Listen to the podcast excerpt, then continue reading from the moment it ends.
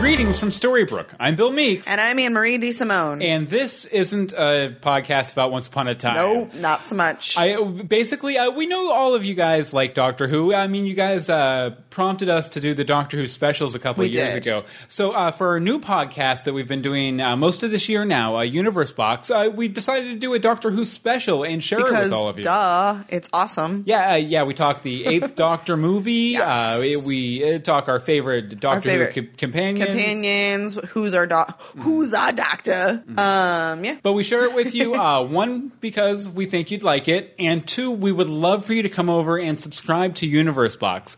Uh, now, you can do that at universebox.com or just search on iTunes, Stitcher Radio, any of your uh, podcatchers uh, for Universe Box, and it'll be up there. It's just a big UB uh, on a space background. So please uh, check it out, and I hope you enjoy uh, the Doctor Who special. Enjoy To help support this podcast, and get exclusive bonus content and rewards. make a monthly pledge at Patreon.com slash universebox. And, and remember, to, think, outside. Do not adjust your computer screen. It's your mind we're changing. Stories set to a theme. Think outside. Universe Box.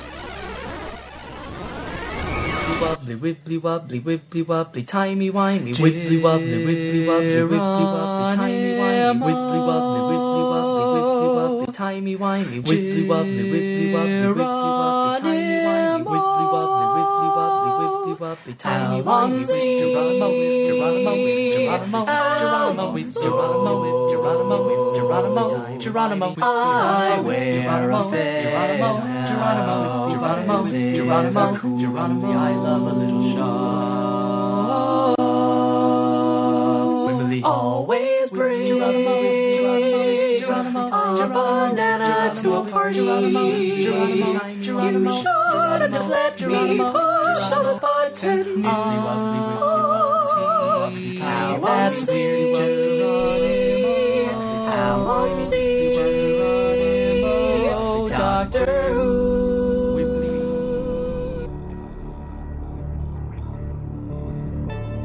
From the heavens to your ears, this is Universe Box. And storytellers, there's something you better understand about us because it's important, and one day your life may depend on it.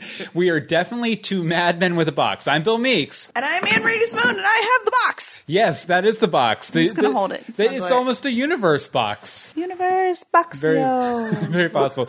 But a big thanks to uh, Dan Ryder uh, for our great opening video with the. Uh, Timey wimey, wibbly wobbly. Timey wimey wibbly wobbly wobbly. No, but he's actually like a he's actually like a folk singer in New York City or something. Now that was from a few years ago, back when uh, wibbly wobbly timey wimey was all the rage. Yeah. all the rage. All the rage, all the rage. Okay, but uh, w- before we get into the main episode here, uh, we just had a couple little things we wanted to mention to you guys. Oh, by the way, uh, you guys, I mean the people listening to the podcast and the people in chat over at live.universebox.com, where we re- where we record this every Thursday night at 8:30 p.m. EST. Uh, and we love having you guys over there in the chat. Yes, Uh, please come join us. Definitely. Uh, but we we just uh, we're doing a ep- episode here in November called Leftovers, where basically if you didn't get a submission in for like this week's episode or last week's episode, what we do last week, it was uh Huh? Last week? yeah, what was last week's episode? Fitness? Fitness. Which yes. is funny since I hurt myself doing the fitness this week. Politics or anything, all the way back to episode uh, three, co- cookies or home, episode one. If you have something you want to submit and you were like, "Man, I missed the deadline to Harry submit," Potter, Disney Renaissance. I'm just going to keep interrupting you. Exactly. But, uh, but uh, we're doing a leftovers episode. To get all that stuff in, you can uh, email us universeboxshow at gmail.com Mm-hmm. or uh, send us a voicemail 424-274-2352. We'll give you all that information again. If you want to uh, see what episodes we've done, just go to universebox.com and uh, click on show right at the top and you'll be able to see all of our episodes. And uh, we have an episode coming up that we wanted to get some stuff for too, right? Oh, oh, this one excites me greatly. We are doing an episode on chocolate in a couple of weeks, and we would love, love, love, love, love to do a chocolate taste test Mm-hmm. with all of your favorite chocolates. Now, granted, I can go to the store and just buy out the chocolate section, but it's more fun if you have something maybe regional, Mm-hmm. um, a local, you know, you have a chocolate maker, or you're, you make chocolate. I know my grandparents make chocolate. I should probably harass them for some chocolate. Side note. um, but that brings us to We have a new PO box. Yes, we have a new PO box. Um, so to send us chocolate contributions by September 14th, or just to send us anything, send it to um, Universe Box, PO Box 608351, Orlando, Florida 32860. Yes, that's Universe Box, P.O. Box 608351, Orlando, Florida 32860. And uh, I, I would just like to mention that uh, Angel in the chat room thought that we were going to reveal that we were secretly Time Lords. There's still time. We're just a couple minutes into the episodes right now. So, so you know, there's always time to reveal that. But I, I guess actually what we should reveal is what's in the box. Anne Marie, why don't you tell them what's in the box? Show them the box. Again, because I ha- I didn't have your camera up. There we Of go. course you didn't. Excellent. Okay, Okay. that's the box. So we, we have to wait. I don't know what it could be. Uh, there's no way you could guess from what we've done already. Yes, uh, this week we're talking about Doctor Who. Doctor Who. we? Okay. Uh, first, we'll pull a card from the recipe box to show you some recipe great box. resources uh, for making your own Doctor Who snacks. We'll jump in the phone box to talk to Deb Deb Deb about our own our, our favorite Gallifreyan. Uh, next, we'll talk about the 1996 Doctor Who TV movie in the Wonder Box. We'll cover all the Who news for you to use in the news box.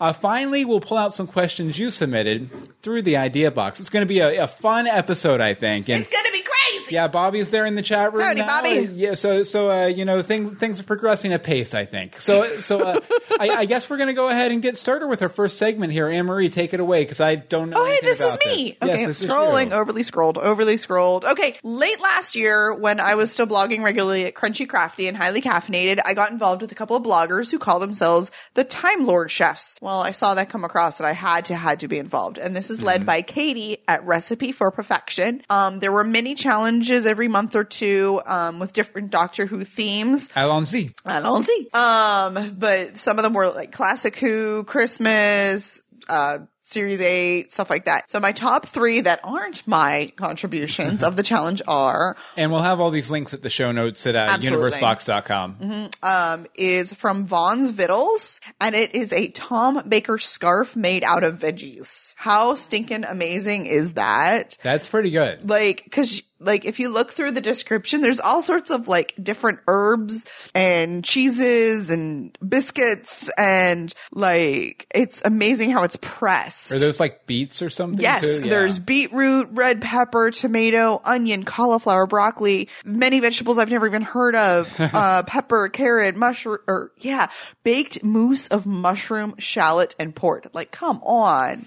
this is just amazing. Um, and I mean, there's so many different ways you could have gone with that. It's just, it looks delicious and actually looks relatively healthy. Yeah, that was from Vaughn's Vittles. Um, Vaughn's Vittles. Vaughn'sVittles.com. Okay, next is from the Flavor Blender, the half face man cake. Nice. It is insane. Yeah, insanely detailed. for sure. Insane, insanely detailed. Like, um, I forget how much time she said she spent on this, but I'm so impressed. Mm-hmm. Yeah, because it's like it's like half the one from Deep Breath Yeah. and then half the one from uh oh Girl in the Fireplace. Yeah. So Yeah, it's it's really detailed and glossy, and it, the eyeball. Just look at that eyeball; it's insane. Um, but I love it, Mm-hmm. Definitely. and so From the I think Flavor she's Bender? Yeah, the flavor. Oh, Bender. Did I put Yeah. blender? Either way. Um, tomato tomato. I'm pretty sure this was one of her first um, sculpted cakes too, Mm-hmm. which makes it even more impressive. Yes, this is her first one. nice. Um, good chin on that too. Yeah, I know. Yeah, they have some pictures down here of the actual. Yeah, there's from every the episode. step. Yep, and there's every step by step of how to do it. Um, yeah, Pretty good. So pretty she good. did really good. Next is from Recipe for Perfection, Katie, who hosts all this. She did a celery snack with PB and J Mm. cream cheese. um, I thought this was just fun and a little bit lighter compared to the other ones. Yeah, if you, if you're not if you're not familiar with older doctors, uh, there was there was an older doctor, uh, the fifth Doctor, Peter Mm-hmm. Davison, uh, who wore a stalk of celery on his jacket. So that's where the celery comes Mm-hmm. Excuse me. from. Yes. Um, but I thought it was pretty cool because obviously that was for our um, classic Who challenge, and so that was really neat. And then then one last self-serving one. Yes, one last self-serving one. My favorite, which we'll give an honorable mention. I made a wedding cake for Donna, and I wrote her name in Gallifreyan. Good old Donna. Like I slightly attempted. Man, it does not want to load for me. Um, but uh, it took multiple tries. I'm pretty sure I show that in the, my original. yeah, you have like failed versions. There was a and- failed yeah. version, then there was a good version. I made a sort of TARDIS. Oh yeah, the, the the the one with the circular cake and everything. That one turned out pretty nice. Yeah, that was the good one. It's just not even loading for me, so I can't even walk you through it. But fine. That's why I um, I was pretty proud of the fact that I uh, was able to write Donna in Gallifreyan. Mm-hmm. So that was for the Christmas one, since the wedding was at Christmas and all the little guy. So I thought that was pretty fun. But there are a ton of other recipes. Um, there was like at least three or four challenges and at least three recipes for each of them. Mm-hmm. So if you get a chance, go over to Recipe for Perfection and there will be links to all sorts of them. There's like some dried fruit stuff. There's cupcakes. Um, there's spiders from, what was it? Inside the Earth? Inside the Earth? I think that was from Runaway Bride, wasn't No, it? no, With what the spiders? No, no, no, no. That was from the Mm-hmm. the last season. The one with it's it's an egg. The spider things from Oh, it's an egg. oh, uh, kill the moon. Kill, the, moon. Yeah, I don't know why I was saying in the earth, but yeah, It hatched. It hatched. Um, so there was a lot of that. It's a lot of fun. Yeah, definitely. Oh, and uh, Angel asked uh, who who is the father-in-law of David Tennant. That was uh, Peter Davison, the, the stu- celery stock guy. Yeah. he was also in that uh, Dimensions in Space, or I forget the the multi-doctor David Tennant like short film thing Yeah. that they did. I don't but, know. uh, good stuff. Good times. Good Yeah, now they're talking about My Little Pony and Oh, Doctor Who's in there and everything. I, I don't I don't know much My Little Pony. I can't speak, I'm open. No, but that was good. That was good. Uh, nice little warm up there. Nice little warm up. Mm-hmm, Uh, and like we said, uh, they, those links will be over in the show notes at universebox.com.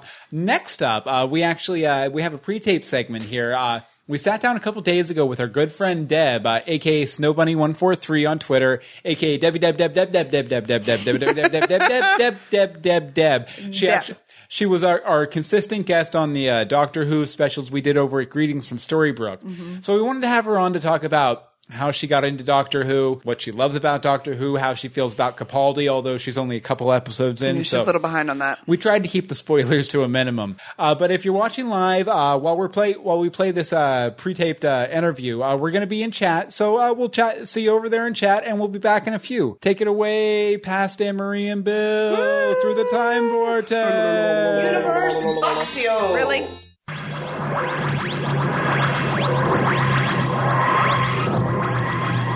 Thank you, uh, future Bill and Anne Marie. We're here. We're in the past, uh, just like uh, the Doctor would want, I guess. It's all timey-wimey over and, uh, here. We're here with our, our wonderful guest who, who uh, joined us for uh, the first couple uh, greetings from Storybrooke Doctor Who specials we did Yes. on uh, Day of the Doctor, Time of the Doctor, Everything of the Doctor. Fillet of the Doctor, whatever the other special. Salad of the doctor. Uh, but uh, uh, Deb, Deb, Deb, Deb herself, Deborah uh, Kinzel, how you doing?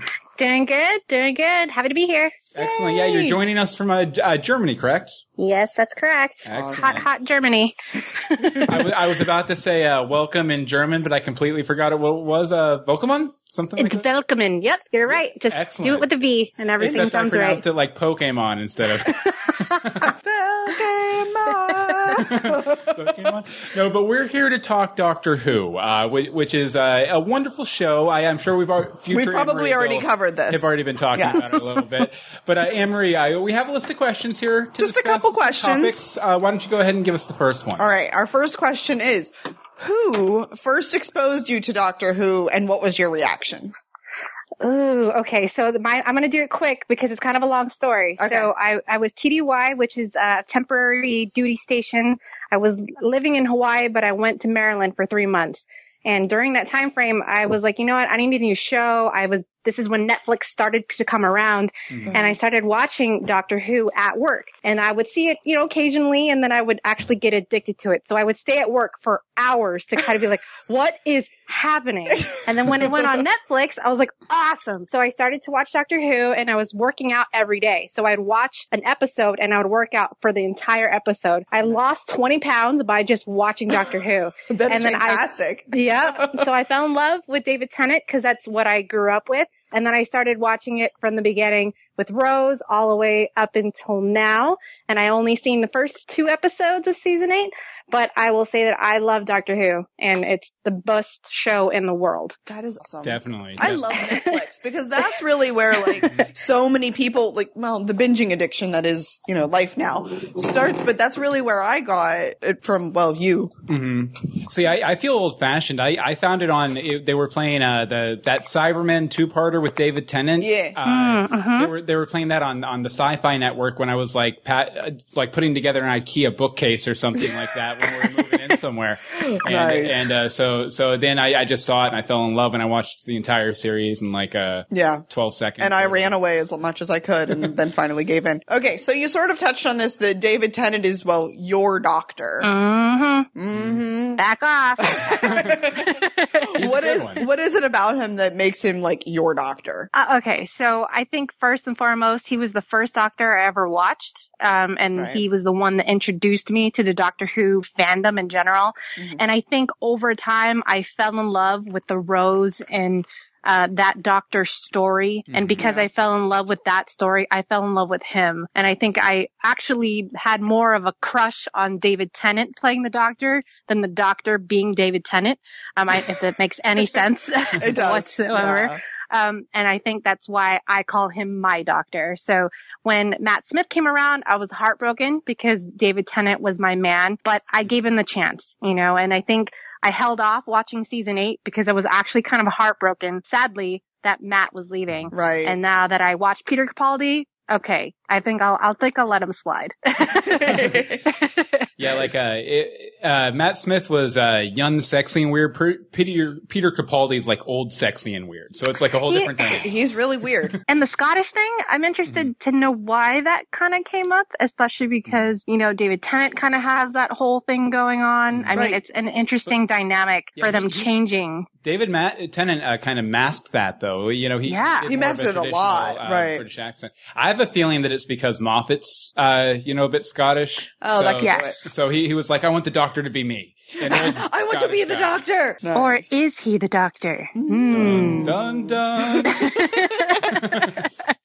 okay, so what is your absolute favorite episode? You can watch it over and over and over and over again. Oh my God. Okay. So I think a lot of people, especially people listening to this show that are Doctor Who fans, will say The Girl in the Fireplace. And that Uh, is my favorite episode where he goes to see Madame de Pompadour Mhm. in, um, you know, old London. And I, I love that. The period dress portion of it. Yeah. Um, and that's another episode where David Tennant really shows his acting skills and his personal skills as a doctor because that's where he falls in love with her, but he can't really identify love because he has a family, but he Mhm. shows that through even though Rose is around. So I think that's why I love that episode. Oh yeah, and they, that that was uh, written by Moffat, I believe. Mm-hmm. Mm-hmm. It, it actually, um, y- you know, uh, that Capaldi's first episode with the uh, with the robot guy replacing Yep. parts of himself, like I think had it had a couple callbacks to that. Oh my God. Okay. So I wanted to talk about that and I was like, what is happening? Is this really going back? And I think, I think Moffat knew that all of the fandom loved that episode. Mhm. Right. And we didn't get enough of Madame de Pompadour or that backstory because she Yeah. died toward the end of the show. And I think a lot of it stemmed from people kept asking about it and the whole tie-ins to David Tennant. Was he Mhm. really there? Is he still there? And I think that's where, uh, when he brought the back, the little, uh, the clock guys, I was like, Mhm. oh my God. And he kept saying, this is familiar. I've seen this before. This happened before. And I was like, yes, it has. I know yes, it has. nice. There, there, so so much time passed between David Tennant's reign and uh, Capaldi's, though, yeah. just because you know Matt Smith's Doctor was bouncing around for thousands of years. Yeah. Right. And that frustrated me because Mhm. David, uh, Matt Smith is an amazing person as the doctor, Mhm. but it frustrated me. There was no tie-ins to each other. And that's what I love about Doctor Who proper, especially from Eccleston to Tennant, is that you had the story with the face of Boe. Or you had the Mhm. story with Martha, or, you know, at the end, you had all these other stories that tied in together that were, that spanned years, you know, and then Matt Smith kind of just jumped everywhere. I mean, especially with River Song, the being the wife of the doctor that, Yeah. you know, from the Tennant years. I think that was a little frustrating, especially when they're in the library and they never Yeah. really tied back in why, Mhm. you know, and Right. even River Song is still kind of like, what the hell? Where are you? Yeah, she's still bouncing around out yeah. there. Yeah, well, I She's think still, I think in our news box we'll have say hey, there, There was- there was a little some something. New, uh, River Song stories, I believe. Yes. So ho- hopefully some of that will get addressed. I, I really Interesting. hope so because she's probably one of my favorites. Oh, I do love her. She's amazing. Okay, so we talked about your favorite episode. What is your least favorite? Hmm. Is there any that you just watched and went, why? Why did we Uh, go there? That wasn't necessary. You know, that's I haven't seen uh, Doctor Who in a while. Mhm. Um, oh, but I will. Okay, okay, I can pinpoint it exactly. So there was an episode. Well, David Tennant was a doctor. He ended up on a train when he was leaving Donna for some reason. He he was like, Oh, "I'm gonna go take a trip," and they had the, the it was like they mirrored each other. Anytime he said something, someone else would repeat the same thing Yes. and they swapped kind of personalities or bodies. Um, I either was really creeped out by it or really didn't understand it, and that's why I don't really like that episode. Yeah, Yeah. I, I believe that was called that was called Midnight. It was kind of like a bottle Oh, yep. episode, like Yeah, all was- taking place in one room. Like, Yeah. Yep. I wanted to be at the spa with Donna because she looked like she was having fun in that episode. I agree. I agree. yeah. And every and at the end, like I I, I kind of get the premise of the whole copying, but I, I felt Mhm. like it just I don't know weirded me out, and I just there wasn't Yeah. really a story per se, yeah. um, and I think that's why it didn't fit into anything else. Like Right. I, I like that one for the for the character dynamics that were taking place in it, and just just i, I i'm always a fan of those kind of uh, when they do a television show like a play where it's just all a bunch of characters in one, Mm-hmm. One room, room. bouncing off of each other and everything. But yeah, I can definitely see that because it wasn't very much like any other Doctor Who episode, really. Yeah. Yeah. It was just one of those one off, like, okay, that happened. What's next? Yeah, I was never a big fan. Like, I prefer the ones that are part of the big story Oh, versus the closed in, hey, we could really shove this anywhere type of stories. Yeah. Yeah. And that was definitely one of those. I mean, like the Face of Boe storyline in general, when Mm-hmm. I found out, and sorry to spoil it for those who haven't seen it, that it was Jack Harkness, I literally screamed and like was running around like, this isn't, uh, this life, what? I need to go cry in a corner. I don't understand life anymore. It was just, and that's the, sh- that's what I love about the show is that it keeps you guessing. There's a lot of these random, like, there's a duck pond. Like, what the hell? What do you mean? What Yeah. duck pond? There's a duck pond? Like, yeah. There's a lot of these questions that are not answered. And I think that's the premise of the show when they say, what's the question? You know? Yes. And there's always a question. And the answer is, I don't freaking know. Like, fucking Moffat.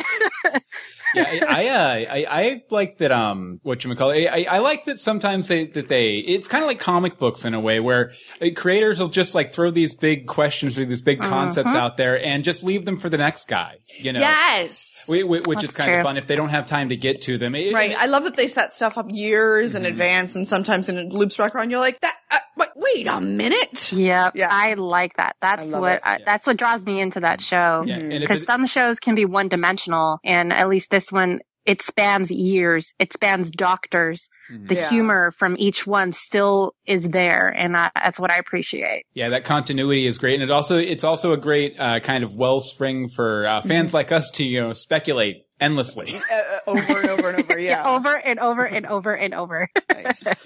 So who's your favorite companion? Okay, Everybody, always- everybody's so particular on their companions.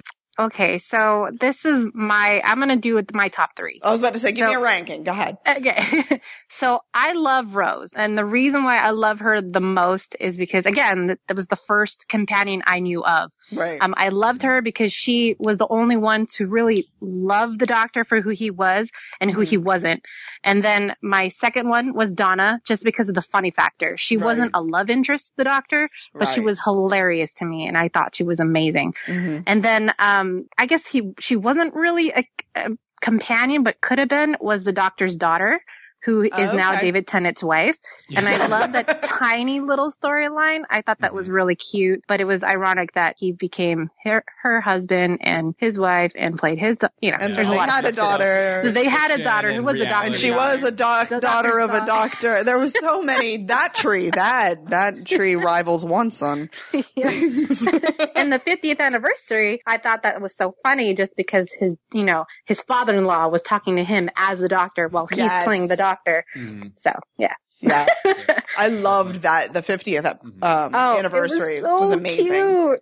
Oh, I, I I will say that uh, Donna is probably my favorite too. Yeah. Like, like you said, just because uh, you know they, they got it uh, out of the way in the first episode. No, we're not going to be love interest or anything like that. A- and uh, they just went off and had a rip roaring time. And by the end of it, she was his equal. Yes. Which And- I, I don't I don't know if you can say that about any other companion. Well, maybe Clara is kind of tending towards that at this point. but- oh, I have problems with her. Yeah. it's been killing me.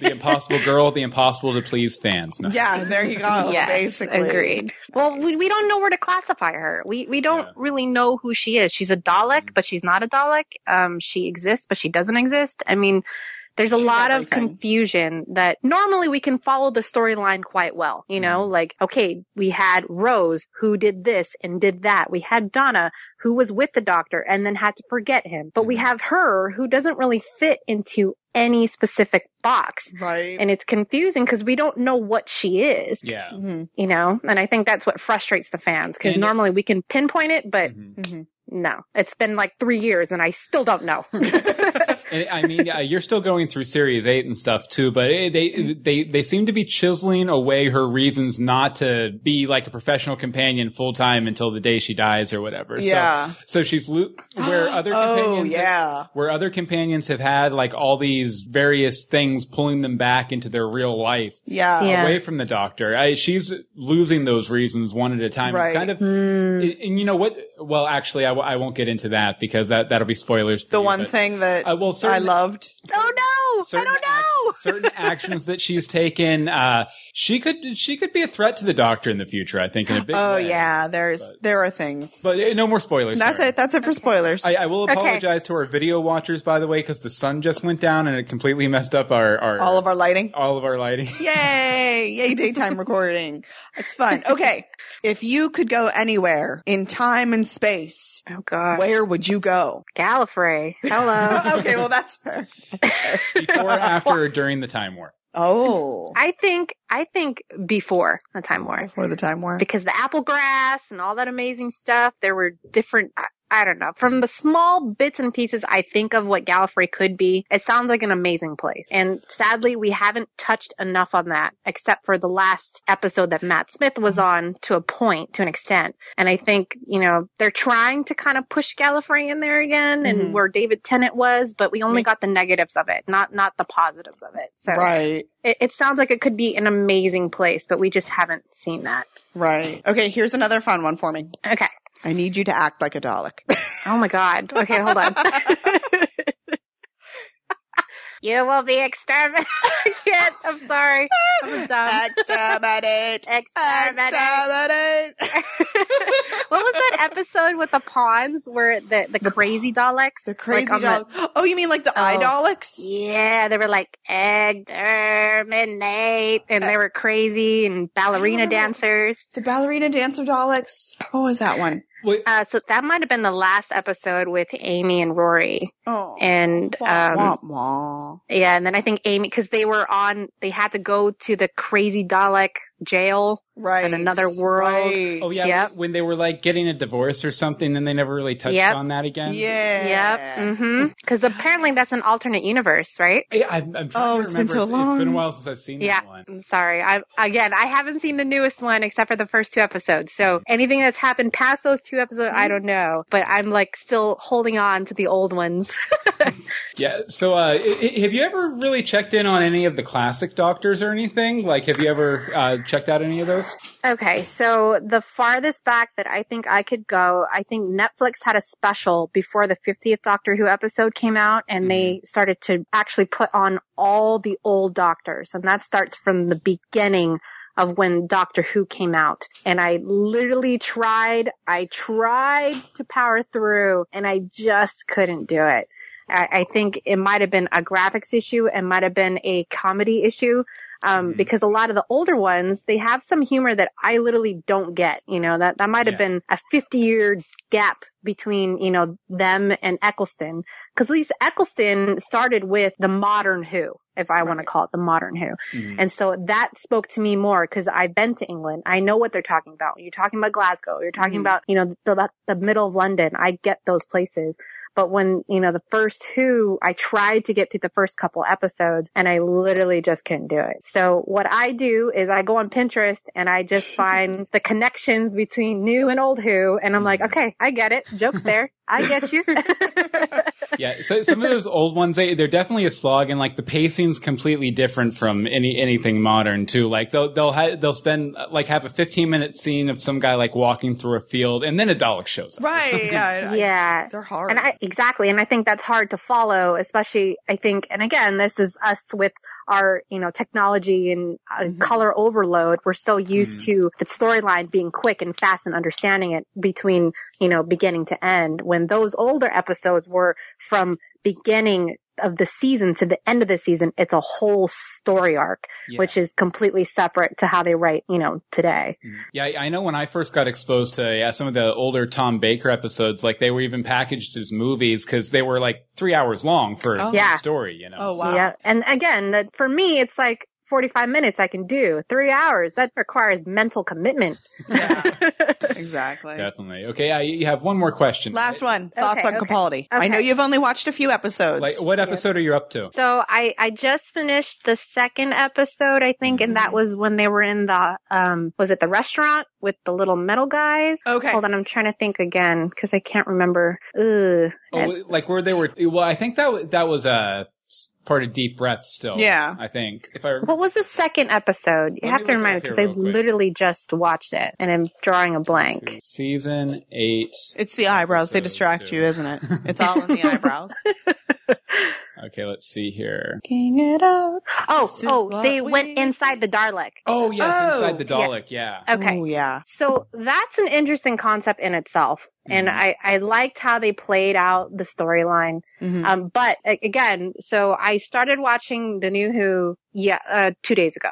Okay. And, um, I, I sadly, and this is where I kind of get a little weirded out is I was so in love with David Tennant and I was devastated when he left. Mhm. But when Matt Smith came, I was like, you know what? Fine. I'll give him a chance. Right. You know, like, let me give me, let me give him a second. Let me see how it is. And I loved him. He was a goofball Right. completely who I like. Like his, sto- it, it wasn't really about the lovey-dovey portion. He was goofy and he was amazing and serious at the same time. Mhm. And then when Matt Smith left, I literally don't think I was prepared. Um, I think I was the tail Mm-hmm. end of my deployment. I wasn't ready to go in that type of mentality. And Right. so when it ended and I heard that Peter Capaldi was going to join, mind you, he was in an episode right. previously, The Fires of Pompeii, NBD. Right. So they're going to have to explain that somehow. Oh, Um, I, I, hear- I hear that's happening. This new series coming up. So Awesome. I mean, they have Cool. to. They it. have to. They have to explain it because, well, they kind of touched on it the first episode. Yeah, he like said something. Where did this I, face come from? yeah, I've seen this face before. Yeah. That's what I, g- I picked up. But I think when I started watching the first episode, like any new doctor, and I saw Matt Smith come back just to say goodbye to Clara, Mhm. I cried. I was like, oh, Yeah. that's that's the closure I needed, I think. Mhm. And I like Peter Capaldi. I think I like the fact that he's kind of doing the Scottish thing. And Yeah. again, he's still trying to figure out if, like, he even identified, I'm not your boyfriend. We're not together. We're not Yeah. a couple. I think that And I- entire thing is such a struggle. Like, yep.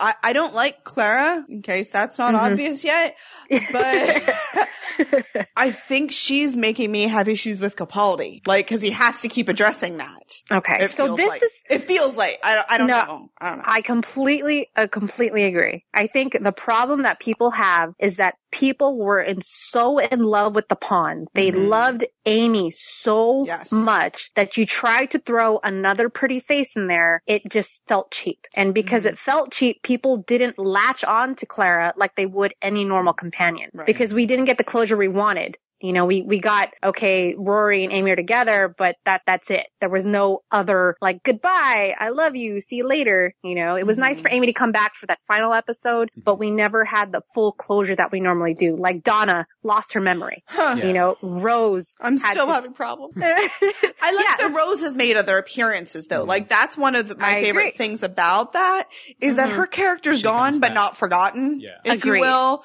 Like if there's a big battle, she's showing up with a gun out of nowhere. and I'm okay with that. But other people can't. Yeah, a, a Yeah. big part of the Clara issue too is just like the first the first uh, season of Clara. It, it was just like we didn't know if we could trust her or not because Agreed. Yeah. I still she- don't know if I can trust or her. she or Yeah. she was coming after the doctor for some reason, you know, until Right. until she, you know she falls down through his time stream, and you're like, oh, okay, that makes sense then. Well, I think that's why people thought that she wasn't the companion that they wanted, is because there was no, like every companion we've had, there's been a story arc from beginning to end. There's not with her. She's just everywhere. She Right. exists in time, but doesn't exist. She's a Dalek, but she isn't. She's these things, but she's not. Mm-hmm. And so there's, you can't put your finger on it. And if you can't do that, you can't trust the character or on that other hand, fall in love with the character to actually care. And so, uh, to be honest, if she was not there tomorrow, I'm not going to hurt my feelings. you know, I'm not in love with her to an extent. What I do like is how she plays off, you know, she tries to pull a little bit of the Donna in there, pull a little bit of the Rose, but she's not those people. Right. And that's hard for me. Um, she also feels like she feels a bit to me like stereotypical '60s female television lead sort of thing too. Like a, a lot Yep. of the time. yeah. what what was um her name? Um long during even the Tennant days um with K9. Oh, uh, Sarah Jane. oh yeah. Yes. Yeah. So she I feel in some way is some dumb reincarnation Mm-hmm. of Sarah Jane. Yeah, and I guess she's about to beat Sarah Jane out as the longest running Yes. companion too. And I don't so- like that. I don't Really?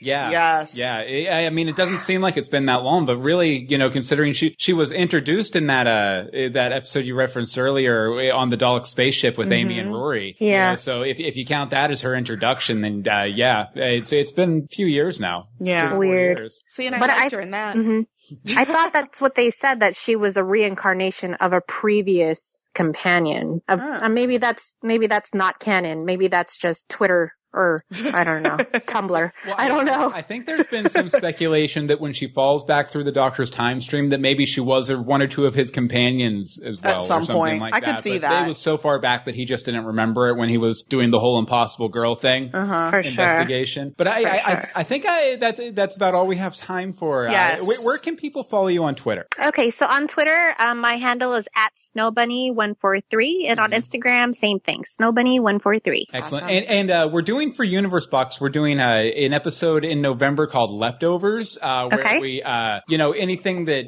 Got any- missed. that no that no one someone didn't have time to submit something for, they can. Can you do us a favor and maybe call in and leave us a voicemail or send us a letter uh, after you finish Series Eight, just to let us know how how you liked it as it wrapped up? Oh, absolutely. I was planning on doing that anyway, so Yay! yep, all on top of it. Excellent. Well, yeah, they, we'll look forward to sharing that with everyone on the Leftovers episode. So uh, thanks again so much. Thank you so much. Thank you so It much. Was good getting to see you guys talk later. to you. Uh, let's I know, travel into the yay. future.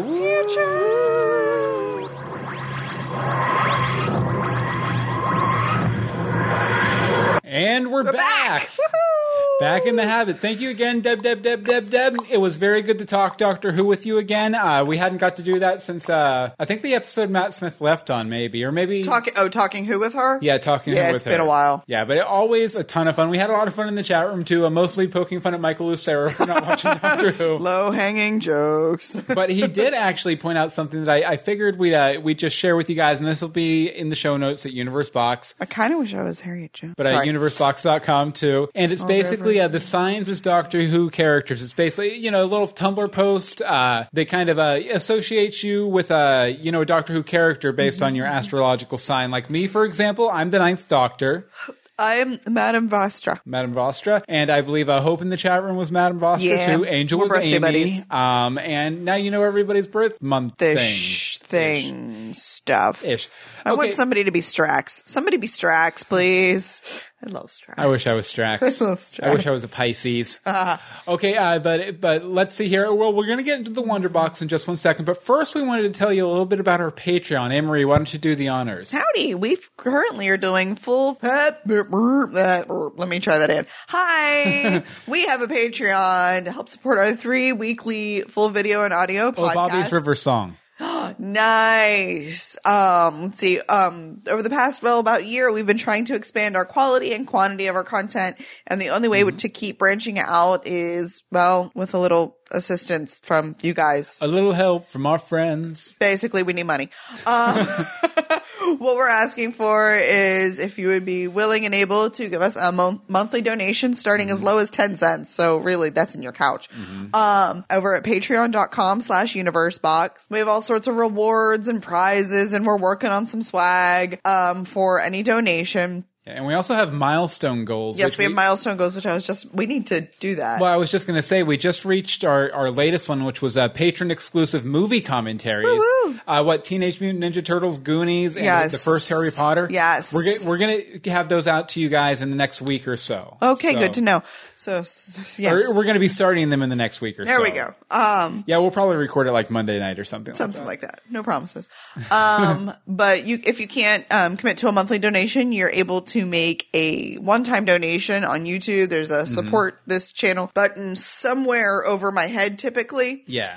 Um, so you'll still get whatever rewards and benefits Mm-hmm. from, from that. Uh, there's other, other milestones starting a lost podcast, Yeah, starting all sorts of other things. And we're going to be adding more rewards here too. Just an FYI, before our, our fan cast shows come back, I think we're talking about maybe even doing like some T-shirts or some something. t-shirts. for like what a- kind of stuff would you guys want? Yeah, definitely. Let Let's know. actually do that. Yeah. Because it's really hard to go on the internet and go, Mm-hmm. what kind of stuff can I get with my logo? Send. Because really, you can get anything. Yeah, universeboxshow at gmail.com. Yes. Or, I, yeah. But I we so really yeah, really hope you, patreon.com slash universe yeah, box. we really hope you guys can help us out, and thank you to our 31 patrons who have already helped us out so much. so It's much. We ridiculous. really do appreciate it. We it. heart you guys. Yay, heart hearts. you guys. Big puffy hearts. Yes. Oh, uh, they're singing the the wibbly wobbly timey wimey song again. Wibbly wobbly timey wimey, wibbly wobbly timey wimey. wibbly wobbly. Ta timely wobbly. Uh, no, but uh, thank you guys so much. Okay, so now time for uh, the Wonder Box. Uh,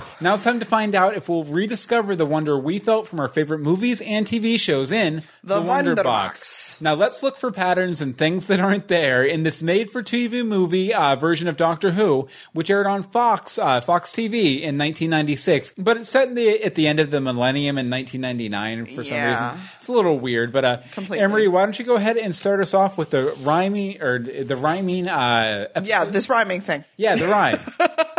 The master is slimy in this rare old flick. It's set in the 90s. The cheese ball is thick. Paul McGann stars as the romantic eighth doctor. He's great, but needed a much better author. Is he half human? The master's all goo. In the 1996 Fox pilot, Doctor Who. Doctor Who. Doctor Who. Doctor Who movie, Emery. Doctor Who. What'd you think overall?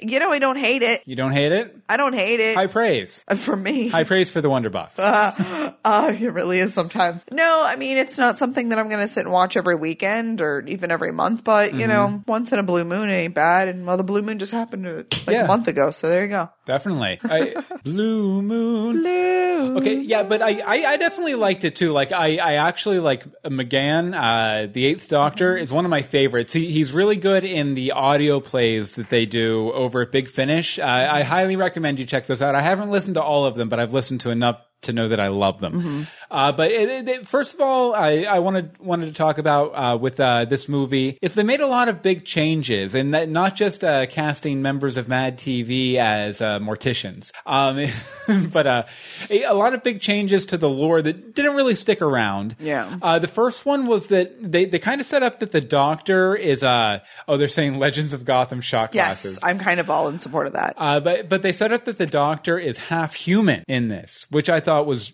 just a really really off choice. I, Yeah, I, it bothered me. Yeah, it felt like Fox didn't think that people could identify with like a full on alien, so they had to make him half human so he could be relatable or something like that. And it just came off as weird. Yeah. I and, and they also uh, because of the Eye of Harmony and everything, and Mm-hmm. hum- only humans are able to access the Eye of Harmony because the Doctor's half human. They really focus on like human eyes, which I have Creep a thing with out, eyes. Yeah, yeah. so it totally creeped me out. But I, I like I said, I guess it's because uh, of the connection with the Eye of Harmony and everything. Uh, Now I, I wonder if because they, they have set up in a I believe Time of the Doctor a short that they did before Day of the Doctor that uh, that you know McGann is official an official Doctor. Mm-hmm. You know he he's canon. They even mentioned I believe Grace. Uh, from Yes. this movie in that special, so I wonder if they're ever going to address this. Like, part of me, th- part of me, like, always thought, look, thinking back on on the movie, that they they would be able to just write it off as being like, oh, the doctor was just joking, or whatever. But no, Just it- kidding. It's Didn't like- really do it. but no, it's like very much tied into the plot, and the master's involved with Yeah. his whole half humanist thing. So I wonder if they're ever going to address that on the show, and if uh, if they'll ever try and make any sort of sense of this whole half human thing, because we still don't know who the doctor's parents are. You know, so yeah, probably not. they all were. Time Lords. They'll probably just ignore it and be like, uh, Well, I mean, you have River Song, who's ha- Mm-hmm. Yeah, maybe- partially kind of. maybe the doctor takes his parents on an adventure and they, you know, badoinka doink in the time vortex like Amy and Rory did and, and got oh. River Song, you know. Oh. And they, that would just be, be like, in actually Moffat likes those kind of like infinite loop storylines, Yes. so I wouldn't put it past him. No, not at all. And The other big thing that was really weird in the movie is the Snake Master guy, So Eric creepy. Roberts.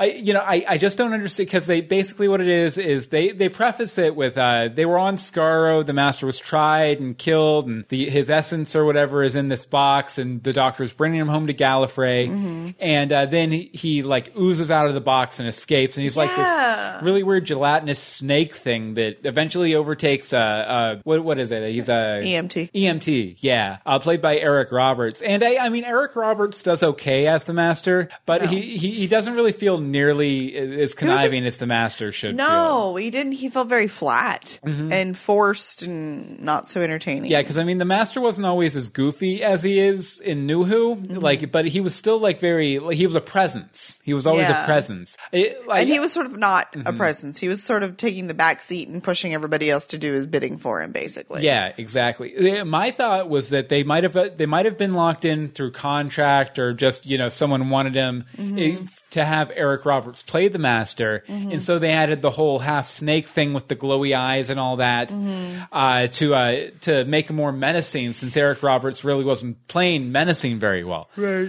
Uh, yeah, and the snake eye thing was weird too. His eyes would just randomly glow Yeah. green.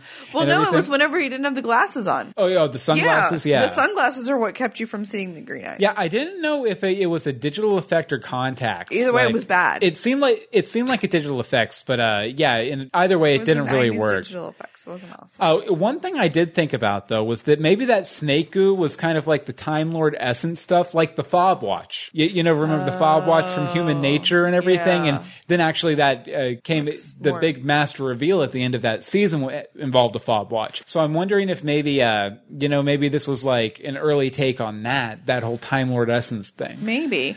But uh, I just don't understand how he was able to do it. If it was like everybody cremated him. and- Yeah, Hope does say in the chat room that uh, they later said they would they would officially not recognize the Doctor as half human, which Oh, is good. probably for the best. Yeah, they just forget about that. Okay. I'm not human! Favorite part of the entire episode probably was that entire like Mm-hmm. I'm only half human. I'm well, he kept waking up in the middle of surgery and screaming that he's not human, and they've all seen the things where he has two hearts, and nobody pays attention. yeah, I did. I- Except for the one doctor lady. Like, is it so common for people to wake up like that in surgery? Yes, I know it kind of is, but I mean, in Mm-hmm. that one, one particular hospital, they weren't really phased. yeah. Like, it, uh, well, she was pre- she was just like she was the person they called in. She'd done this a million times before. Blah blah blah. You know, and they, they thought that her. they thought the X-ray was a double exposure too, which every I think time, though. yeah. Well, well until No, they said they took it multiple times, Mm-hmm. which is weird because they only had one copy that got burned. yeah. Plus, she was she still had opera on the mind. She even made them play it in the Yeah, surgery room there. but uh, not her. Her. She was the one affected by it. Everybody Mm-hmm. else was all whatever, just shove the thing in his heart. Like Yeah. I don't know. It just seemed weird that like none of the nurses and assistants and stuff were phased by this man waking up. And shouldn't they have been able to give him like a shot of something to sedate him? Like I've had multiple epidurals Mm-hmm. Well, that were did- stronger than whatever gas they were giving him. Wasn't wasn't that like the anesthesia they gave him? Wasn't that part of the reason he had such a hard time Yes. regaining his memory? Yeah. Yes, he was dead too long. Mm-hmm. But but I, I definitely like I, I one thing that kind of struck me in this one is just like it, it makes you realize how mortal the Doctor really is. You know, he goes you know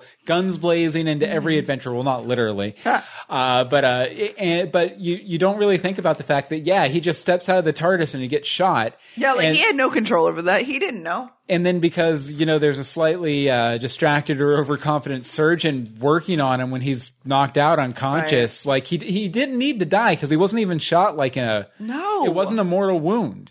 you know, but he just like he got knocked out, and then you know she did the thing and poked through his heart hole or whatever, and like Well, it, they were doing it because his heart was because there's 2 Mm-hmm. So it was beating too fast. so it's kind of crazy. Uh, Michael Lucero says in the chat room, uh, we have Paul McGann up here on the screen. He says uh, he looks like he, he could teach at Ho- Hogwarts. Probably. But uh, you know, i- as much as they they got uh, some of the big things wrong, they got a lot of l- nice little references right. Mm-hmm. You could you could definitely tell that the creators ha- had a passion for Doctor Who, even Right. if you know uh, network notes and this that and the other. I was Right. reading up a little bit on it too. It Were was a, it was a very tumultuous uh, kind of production. Oh, I'm sure.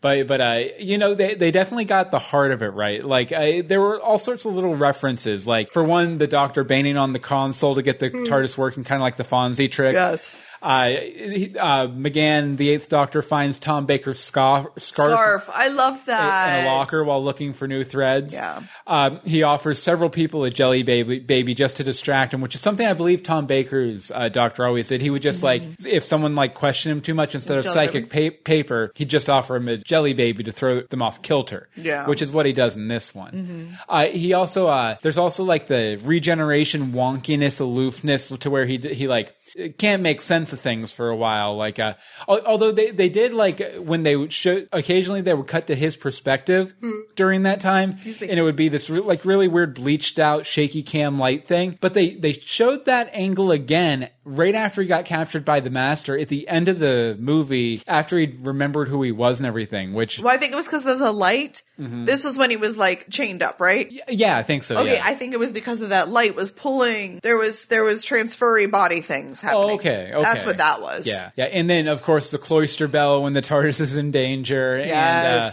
I, I, I- enjoyed in the ambulance Chang Lee, the uh, the young gentleman who helped save Chinese the doctor. kid. Yeah, uh, but uh, he puts the doctor's name down as John Smith, which, Mm-hmm. as we all know, is the doctor's favorite pseudonym. Yes. And uh, I also thought it was interesting to note that the doctor didn't use his sonic screwdriver for this entire adventure. But he it- he called he gave it a callback. he he did. He's like, this my sonic screwdriver would be great. Yeah, but I, I just thought it was interesting because you you don't really see that very often, and especially in New Who, to Yeah, where he, he goes an episode without using it at least once. He didn't use it once. He, Um. Yes, he did. I don't think he used, not after he, No, not after. but not after he got out of the TARDIS for the first but time. before he did. Yeah. That's how he locked the master in. It was Mm-hmm. obviously very effective. Uh, I think his was broken. Okay, so this really felt like CSI Doctor Who. So Oh, uh, Hope calls that uh, the regeneration, the Jesus Doctor scene. Yeah, he kind of had like the shroud thing yeah, going he on really kind sure. of did. Um, the doctor lady randomly has a microscope at her house. Mm-hmm. Like that's not just a normal doctor thing. She probably had to get it for a class in in doctor school. in doctor school, not doctor school. necessarily. They have labs for that type of thing. They randomly weaved in and out of that traffic to make it to that atomic clock just in time. um, let's see. They quickly located the exact small piece of the atomic clock, even though they weren't allowed to be there, that they needed. And Grace was able to somehow, some way, figure out how to save the world just in the nick of time. It was so Yeah, like yeah. very convenient. very convenient, very super cheesy 90s TV. Yeah, too. like You know, I will say though that like I think there was more gunplay and car chases in this one movie than there has been in the rest of Doctor Who as a whole. Uh-huh. pretty close. Yeah, Like I, the I- car chases were excessive. yeah, a lot of my notes were okay. You, you can tell this was made for American audiences. The guns, the car chases, all this kind of stuff. It really was, and uh, yeah, there's that. Something else that kind of set this apart from other Doctor Who stories is uh, how romantic the Eighth Doctor is. I uh, now I, I think Moffat's actually referred to him as the romantic Doctor. Yeah. But you, you know, he, he's not even just romantic, as in he's making out with Grace for the entire. He did not for the entire Well, time. on and on, but he was very eager about making out with her, which you don't really see, not even with the Doctor and Rose. Like he was always like kind of putting her off.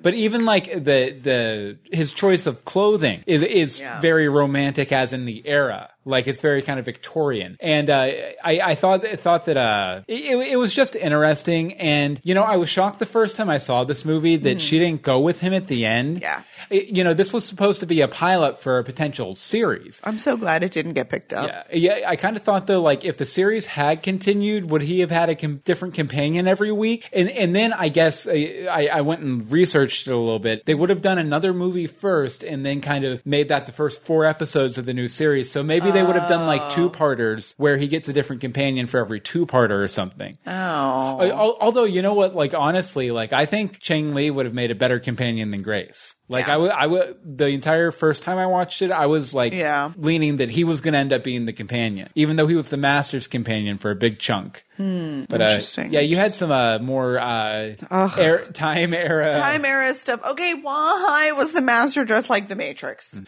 he was seriously dressed, the all black, the long trench coat, the glasses. I was like, we're watching the Matrix. This is actually pre-Matrix too. yeah. Exactly. That's why I realized as I was telling you that I was like, wait, this was 96. I watched The Matrix carry the one here. That was Mm-hmm. before. So that was really weird, but I don't know. Maybe they were inspired. He was cool Um, with sunglasses. But she was wearing shoulder pads. I don't remember where it was, but I was Mm-hmm. just looking. I was like, it is like nine. It's supposed to be 1999. well, I mean, Scully on X Files had shoulder pads, so I mean, that's not. I, that is not a reference point for me. I, I thought it was I thought it was weirder that she changed back into her gown after doing surgery. She wore it to surgery. Oh, did she wear it to surgery? She wore it to surgery. She did surgery in a ball gown. It was a, it was like a prom gown. Though Oh, but- I love the slow mo of her running through the hospital in a ball gown.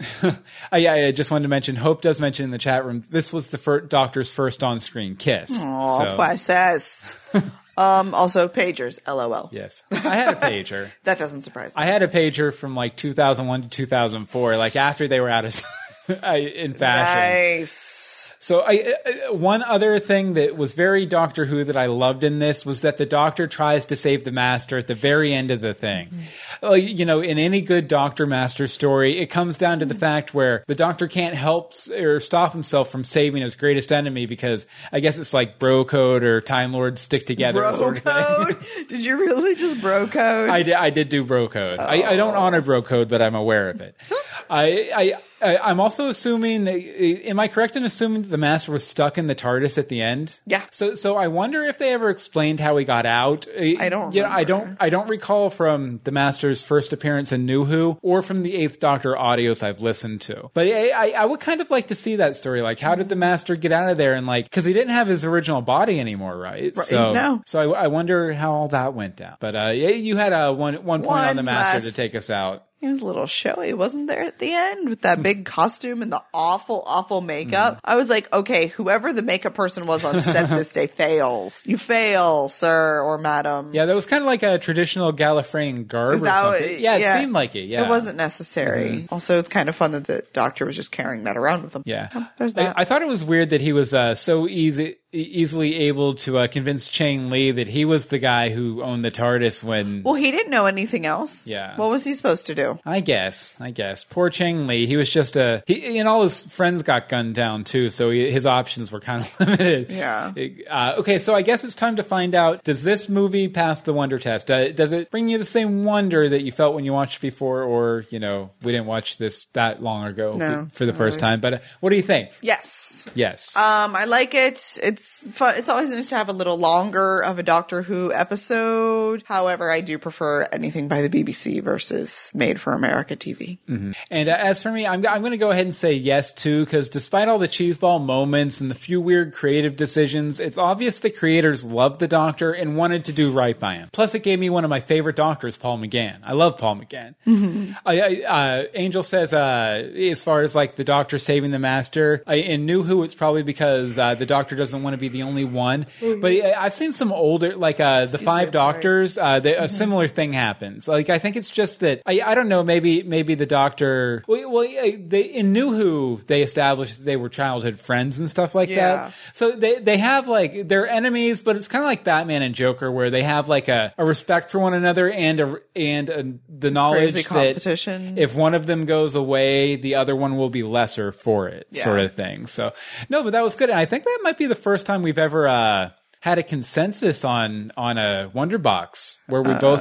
I liked know. I really think it was. Uh, Hope says uh, no, because we both hated uh, Vacation. Sorry, Yes. continue. Uh, but Ho- Hope uh, puts in here, uh, it's a solid B grade movie, and the master goes as if so 90s. Oh, that. Yeah, it, it's good up to the point where he remembers who he is. The second half isn't great because Grace goes from being incredibly intelligent to damsel in distress and boring. It, it has one of the best internal uh, TARDISes ever. Yeah, and yeah, Grace was very uneven uh, Mm-hmm. Yeah. too. Like she was like, "Okay, I believe you completely because you have two hearts." No, wait a second, you're a time traveler now. Yeah, what is you must be lying about the hearts or something. It was Yeah, weird. it was it was a little odd. It was super, super duper weird. super odd. Super weird. Okay, uh, so we're gonna go ahead and move on to uh, the news box here. So pop in a couple quarters. Uh, we're sp- uh, spitting out the headlines to keep you up to date. Uh, we're relevant for once, I guess. Uh, today we're going to talk about all the latest news from the set of Doctor Who series nine in the news box. Uh, warning: mild spoilers ahead. Spoilers. News. Oh yeah. Yeah, news. Okay, Hi, here, we've we'll only do done that six million times. We'll do it again. News. There we There go. That's more like it. Now I can do this. That's more like it. And now I can do this. And as usual, our first news story is, Is a trailer. Definitely, as soon as it loads up here. Yeah, we're getting this uh, right from uh, BBC America's site here. Uh, yeah, they just released a new trailer yesterday, so we'll go ahead and Wait, it was oh, little loud. I'll fix it here. Sorry I'm late. Uh, yes, He hasn't got a plan yet. Nope. He never has a plan yet. He will yet. have. And it'll be spectacular. Yeah, we see uh, Maisie Williams. And there's a dragon. Uh, the people with the eye hands. Uh, yeah, the eye hands are creepy. the Zygons, uh, and uh, what's her name? The person who died. the person who that limits it. Uh, the one who works for Unit, the Oh. the fangirl. Yeah, yeah, yeah. Uh, she's in this one, so Oh, maybe she was a Zygon the whole time. Uh, Space Vikings looks like, I like that ding, ding, ding, ding Mm-hmm. effect that they gave it. yeah, and it looks very much like a darker. Yeah. Uh, oh, and Doctor with the guitar, the punk rock Doctor. Yeah, uh, old school, like old series Daleks Nice in here. So I like that. Um, I, I'm having trouble remembering. Did he always wear the hoodie with the jacket, or was that because I feel like he I wore think- like a suit I think he's worn that uh, once or twice? a couple times. Yeah. okay, because I like it. It looked better. It looked better today Mm-hmm. or t- yesterday. Oh, your cam's frozen. Oh, unfortunately, my. Emery camera. It's been real. Well, hold on one second. We, this usually fixes it. Uh, and we're back with your camera. Excellent. Uh, sorry, audio listeners, uh, for that. I know you guys don't care too much about the cameras. No, not at all. Okay, but uh, let's see here. Uh, let's talk a little bit about uh, what is it, Maze Williams? Yes, Maisie Williams. Yeah, i- in the first trailer they released, uh, it, it almost implied that she might be Susan or something, or someone that the doctor knew. Yeah, they've confirmed that she's not, um, Mm-hmm. but that she's not a throwaway character. She is very important, but she's not somebody from the past. Yeah, she she's going to be in multiple episodes, and uh, it, it appears that she's in like she's in one that's set you know in medieval times or something, and then she's one set in one in modern day, and that's when the doctor's like, "You, how did you get here?" Yeah. all this stuff. So I'm thinking somehow she, they meet her in one adventure, and then she shows up in modern day, kind of like Clara did almost. Right. Uh, you know, with the Impossible Girl thing, like Should be interesting. some people have even theorized that she might be like a, a younger version of Clara or an alternate Oh. version of Clara, or so, some something having to do with Clara's trip through the time stream. Oh, through the time stream. What do you think about that? Um, I'm interested to see it. I don't really know her because Mm-hmm. I don't watch Game of Thrones, but I've seen good things. Like people are really, really excited for her. So that's kind of fun. And I'm interested to see, um, cause she's young too. She's only like 17, 16 Mm-hmm. or 17. So that's going to be fun. Um, yeah, I don't know. I'm interested to see. It's a brand new character. Mm-hmm. So that's really, um, but new doesn't mean unimportant. Moffat said that it was important to make Williams' part a significant role that will develop in unexpected ways. Oh yeah, and it's going to be interesting to see. Like, it definitely seems important though, and it, you know, she's on Game of Thrones right now, so that she probably cost a pretty penny too. Well, and she's like very important on Game of Thrones, I guess. now here, yeah, I don't want. I- By the way, uh, the links for all of these will be at uh, universebox.com. Uh, Blogtor Who, which is one of my favorite uh, Doctor Who news sites, ha- has a summary of Series 9 here. Uh, we'll just go through uh, a couple things here. It's going to be 12 episodes. Uh, Murray Gold's back as composer, uh, thankfully. Uh, there's going to be an episode that features a song, which uh, I, I'm, I'm guessing it has to do with the Doctor's guitar thing. Like he was he was in a punk rock band with Craig Ferguson, so I'm hoping that. Yes. So I- I'm hoping it has something to do with that. Oh God, I hope so. Uh, yeah, uh, there's going to be a lot of uh, two parters, but not all of them are going to be. Um, Capaldi says that in the first uh, two parter, The Magician's Apprentice, The Witch's Familiar, the Doctor's going to make a cataclysmic mistake. Oh no, Doctor. Yeah, and uh, there's going to be A new alien, A new alien. Uh, there actually, I guess there's a pick here. Um, it's alien. a it's a speculative. Um, there was somebody else. There was a, like another show filming nearby, Uh-huh. and they were friends with like um Jenna. So okay, so it might have been. it yeah, it it's not necessarily. Yeah, and of course, uh, Missy, the ma- the mistress, the master, uh, the female master is going to be back. She'll be back.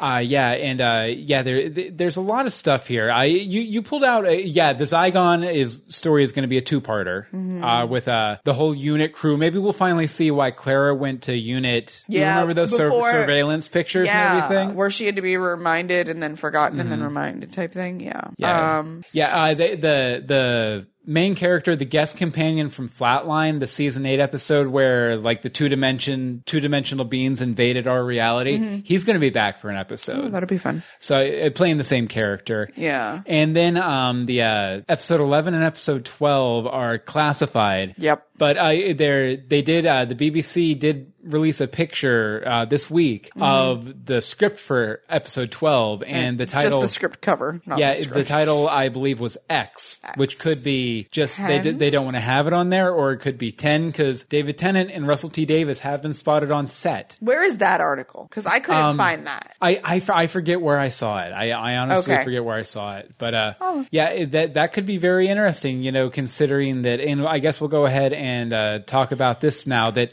uh, they have confirmed that uh, Capaldi confirmed in an interview at Comic Con Mm-hmm. that uh, they are going to be addressing the two faces thing, or Thank like the, the the fires of Pompeii thing. Why he has that face? Do you think they'll address Amy? If they're going to address him, they should address Amy. Well, see, she was in makeup and everything, so I almost think that they might leave well enough alone with her. They might. but- Because because then that would put Matt Smith there in Pompeii too, Yes, it would. which would kind of be cool to get like a three doctor Uh-huh. thing. See? See? They did so well together. Yeah, and they're also uh, they also promise they're going to explain something else having to do with Capaldi's face, right? Mm-hmm. What's that? They're going to be doing uh, the part where he shows up in uh, Day of the Doctor. Day of the Doctor, where you see his eyebrows. His eyebrows. 13! Like that. We're going to get that explained. So that'll be really cool to see from that perspective. Like, Mm-hmm. Oh yeah, the why, after. why is he there? And I, I I'm How assu- is, like, yeah. yeah, I'm assuming it has to do with him finding Gallifrey again. Maybe he goes there to like to hitch a ride to the other dimension, or you know the Mm-hmm. wherever Gallifrey went to, or something like that. I'm just going to leave Capaldi's eyebrows up here for a second. Oh, I'm now. so glad I can't see that. Um, yep. Okay. So these next ones were something you were very excited about, correct? Oh yeah, definitely. Hold on, let me get them. Oh, what are you doing? pulled up here. Okay. Yeah, but uh, it, we we talked about Big Finish uh, a little bit earlier, and uh, Big Finish, if you don't know, they're they're a company that does a lot of uh, Doctor Who audio dramas. They're like radio plays. They're not audiobooks. They're like they're more like 40s and 50s radio. And they announced for the first time they're going to be doing them with characters from New Who, which they've been verboten from uh, Foreboding. from, from uh, using until now. And uh, Kate, Le- Kate Lethbridge Stewart is getting a, a series of audio novels. Uh, uh, the first one's called uh, Extinction, and uh, it's from the worlds of Doctor Who unit Extinction, but starring Kate Lethbridge Stewart, which we've seen. Uh, s- uh, since uh, Jenna Coleman came on, I believe, and uh, then also River Song is going to be getting uh, her own, uh, where she teams up with other doctors, like she teams up with the Eighth Doctor or teams up with the Eighth Doctor, and you get to see her kind of interact with other doctors. And Winston Churchill Oh. is getting his own audio drama too. Yay! Which- and yeah, these are all going to be voiced by the actors from the show. nice. So yeah, we're going to get some new Who Big Finish audio dramas, which I'm, I'm very excited. There's some chatter in the chat room. Oh, what's that? Um, let's see. Clara is the magician's apprentice, parenthesis, whose companion. Maisie will play the witch's familiar, Missy's companion. I, I, I like that idea. That could be fun. Um, let's. That's Bobby's theory. Let's see. Mm-hmm. So hopes that would Capa- make- hopes that Capaldi was in Torchwood too. Uh, yeah, he was. He played uh, Frobisher. He he was he was the guy who decided to do the bad thing at the end of the thing he was in. I, I don't want to get too spoilery. Oh, okay. But uh, yeah, he was also in Torchwood. I don't know if they're gonna. Because I'm like, if they're gonna, you, you know what? Come to think of it, I do remember RTD saying that he had an idea for how, it, like when Capaldi was cast and everything, Mm-hmm. Moffat was talking about how RTD had an idea how to tie the the Torchwood character and Mm-hmm. the Pompeii character together with, uh, like together, and then uh, he gave that idea to Moffat when Capaldi was cast. So Hmm. could be very, very interesting for sure. I'm so excited yes, I'm so excited. coming soon here. And yeah, they've already confirmed, uh, just real quick, they've already confirmed the 10th series, and we're going to drop the Doctor Who Festival. We're gonna drop the doc. Okay, well, there's Doctor Who Festival in November in London. Check it out. I will have a link in the show notes. Uh, now it is time for the idea box, which is where you guys submit your ideas for uh, what we wanted to, what you guys want us to talk about. You just go, you just go to universebox.com slash idea box. There's Yes. a little form here, and then you type in uh, who is your favorite uh, Doctor Who baddie, and then you hit submit, and boom, we have have the idea, and we have a bunch from you guys tonight. Which is We have a fun. bunch. Yes. Definitely, and we'll go ahead and show the chat room here too. Uh, a, a- chat, a bunch of these came from Hope because she sent in a piece of feedback where she answered ten Doctor Who questions. Yeah. I we, we didn't uh, Coming soon. Mm-hmm. include all of them, but we we grabbed a few of them. And the first one, Anne Marie, and I'll put these in the chat room so you guys can answer too. Uh, who's your favorite Doctor? Donna. Or actually, what's your favorite Doctor companion pairing? Donna. Donna and ten. Donna and 10. That's fair. Donna and 10. Why? Because it's Donna. Donna and ten. Donna's amazing. Donna's Mm-hmm. wonderful. They were. I'm sorry. The windows, like when they refined each other, I I can play that over and over in my head. Mm-hmm. Oh yeah, yeah. The adipose episode. Yes, I love the adipose episode. I don't know. Ah! Yeah, Yeah, I- I, I- just love how she was more of a actress. Like she's a big actress, Mm, comedic actress, comedic yeah. actress, and it needed that, and Mm-hmm. especially coming off everything he was coming off of. Yeah, after uh, dis- like uh, leaving Rose behind in another dimension, then blowing Martha off. Like, Yeah, pretty much. yeah, So, uh, Donna's definitely my favorite companion. yeah. I will say my favorite Doctor companion pairing, Mm-hmm. it, related to Donna, Ten and Wilf from the end Yes. of time. Oh well, I, I I really wish they would bring Wilf back for one more adventure. they have to. Wilf and Donna. Why not? They they never got to travel. Donna's not allowed to remember. I don't think I don't think Wilf and Donna ever got to travel with the Doctor together though, No, because that was already post Don, uh, Doctor Donna and everything. But I, let's see uh, from the chat room. Uh, Angel says, uh, since I'm only familiar with New Who, uh, Ten and Rose, followed by Ten and Donna. Nice. And uh, let's see. Um, oh, and Hope says she didn't ask. ask No, you this. Didn't. You didn't ask all of them. Oh, okay. Uh, Bobby says Rose and nine, and Uh-huh. uh, Hope says it's the toss up between Rose and nine and Donna and ten. Hey, look, the doctor's in the chat room. The doctor's in the chat room. Welcome, doctor. Or should we say John Smith? Hello, I'm the doctor. Hello, doctor. Yeah, we do have somebody literally named the doctor in the chat room. Ah. the doctor in the chat room goes on, and, you know, like the doctor in the TARDIS. Okay, Anne Marie. Hello. Favorite Yes. Doctor Who villain? Oh, This is a tough one. I'm not sure for me. I don't know. I really didn't think ahead and I should have this week. Um, Mm-hmm. There's a lot of good ones. There really are. Um, my favorite villain. My favorite villain. Um, the a- angels. The Angels. The angels. yeah, They a creep me pat out. answer, but they like Yeah, it feels like they've a been sellout, watered, but yeah, they've been watered down uh, through their subsequent appearances, particularly Angels Take Manhattan. I didn't like too Well, much. I didn't need angel. Let, let's just block that one out. That Yeah. one's not really in my head. uh huh. but there's so many others like with Amy and the the t- the uh, the having to keep her eyes closed and Mm-hmm. things and angels and the ones on the ceiling in the cave Yeah, uh, the uh, they Time were- of the Angels. Yes, yeah. they were everywhere, and then it was like, um, the was it like a ring video? Remember we talked about the like there was like that video of the angel. Oh, yeah. she got the angely thing. yeah. Like perfect. I, I, I hope says the the Weeping Angels too. Uh, Mm-hmm. again, complaining about overuse. I'm gonna have to say uh, the Dream Lord from Amy's Choice. Oh, see, that was good too. just because they, that villain was it was a part of the Doctor, uh, but Oh, it, it, it was a it was a complete uh, enemy of the Doctor at the same time. Like I like the silence, the build up to the silence was great. The, the reveal, silence themselves were not so. yeah, the reveal wasn't quite as good for me. But uh, let's see here. Yeah, and the doctor, uh, the doctor in the chat room says, "Want to see my TARDIS? It's smaller on the outside." Uh, very, I, and uh, the doctor also likes the Daleks. Is the doctor's favorite? Exterminate. Okay, so Exterminate. Anne Marie, Yes. what character do you want to see more of? It's a toss up It's a toss up. between River. Love the River.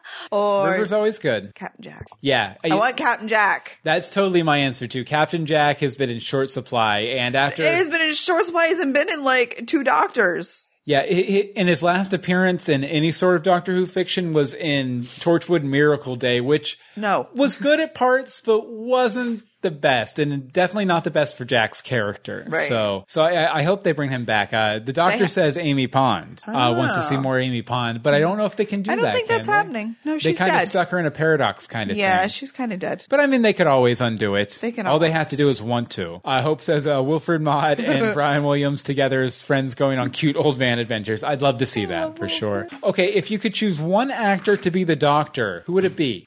Dun Um, dun dun dun dun. dun. Doctor Who? Clooney. Clooney. I don't know.